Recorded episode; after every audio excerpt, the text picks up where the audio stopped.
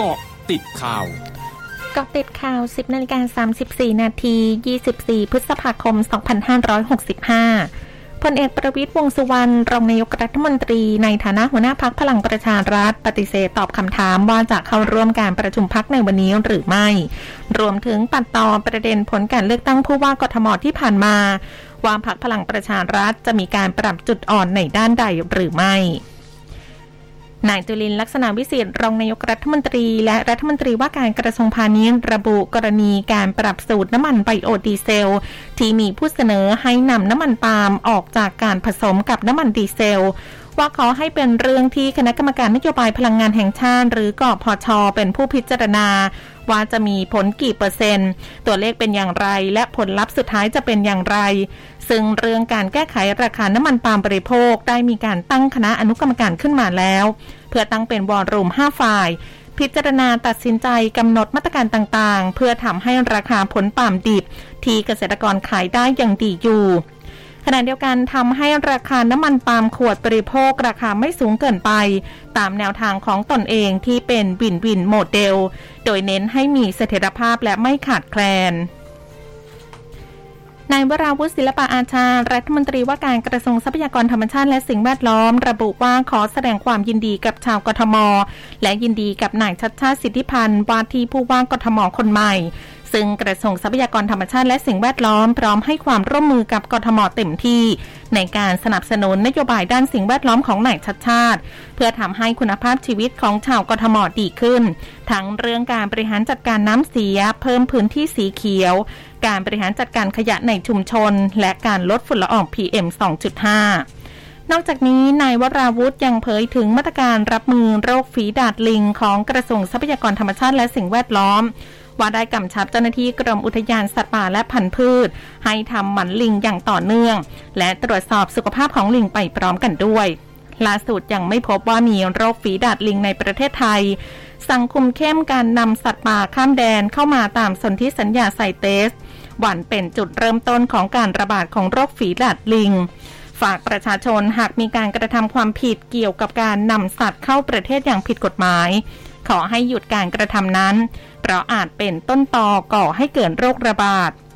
ย้ำนักท่องเที่ยวอย่าเข้าใกล้สัตว์ป่าจนเกินไป เพราะอาจเสี่ยงต่อเชื้อโรคได้นายนิพนธ์บุญญามณีรัฐมนตรีช่วยว่าการกระทรวงมหาดไทยในฐานะรองหัวหน้าพักประชาธิปัตย์ระบุถึงผลการเลือกตั้งผู้ว่ากทมและสก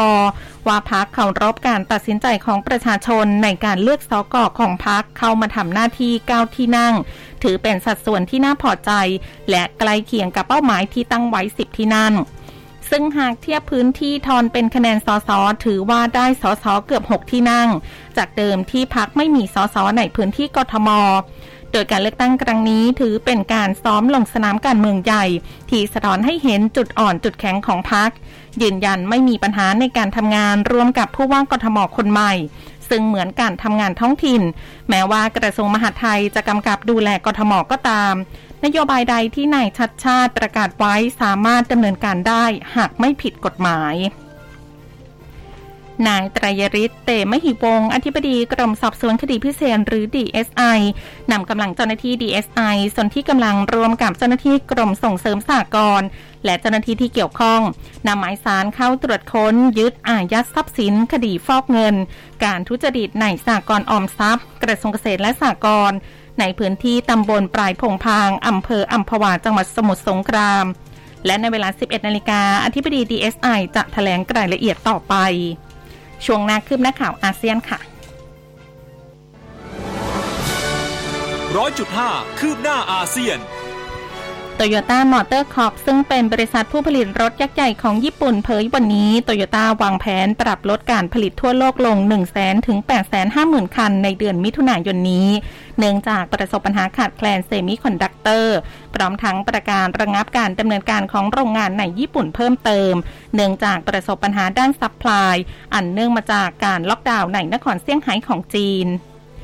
สถาบันจัดอันดับความน่าเชื่อถือมูดีส์ออกรายงานเมื่อวันที่ 22 พฤษภาคม ระบุว่าการเกิดคลื่นความร้อนในอินเดีย โดยเฉพาะในพื้นที่ตอนเหนือตะวันตกและตอนกลาง อาจส่งผลกระทบต่อการผลิตข้าวสาลี และการขยายตัวเงินเฟ้อ รวมทั้งส่งผลกระทบทางลบต่อภาพรวมการขยายตัวทางเศรษฐกิจของอินเดียนายกรัฐมนตรีฮุนเซนของกัมพูชาเผยวันนี้ วัคซีนยังคงเป็นอาวุธสำคัญ สำหรับภูมิภาคเอเชียแปซิฟิกและทั่วโลก ในการต่อสู้กับการระบาดของเชื้อไวรัสโควิด -19 พร้อมระบุวิกฤตโควิด -19 และปัญหาต่างๆ ไม่เพียงส่งผลกระทบต่อการพัฒนาอย่างยั่งยืน แต่ยังสะท้อนถึงความจำเป็น ในการเสริมสร้างความเข้มแข็งของการร่วมมือระหว่างประเทศ ทั้งหมดคือกอติดข่าวแต่งช่วงนี้ สุพิชยาถาพันรายงานค่ะ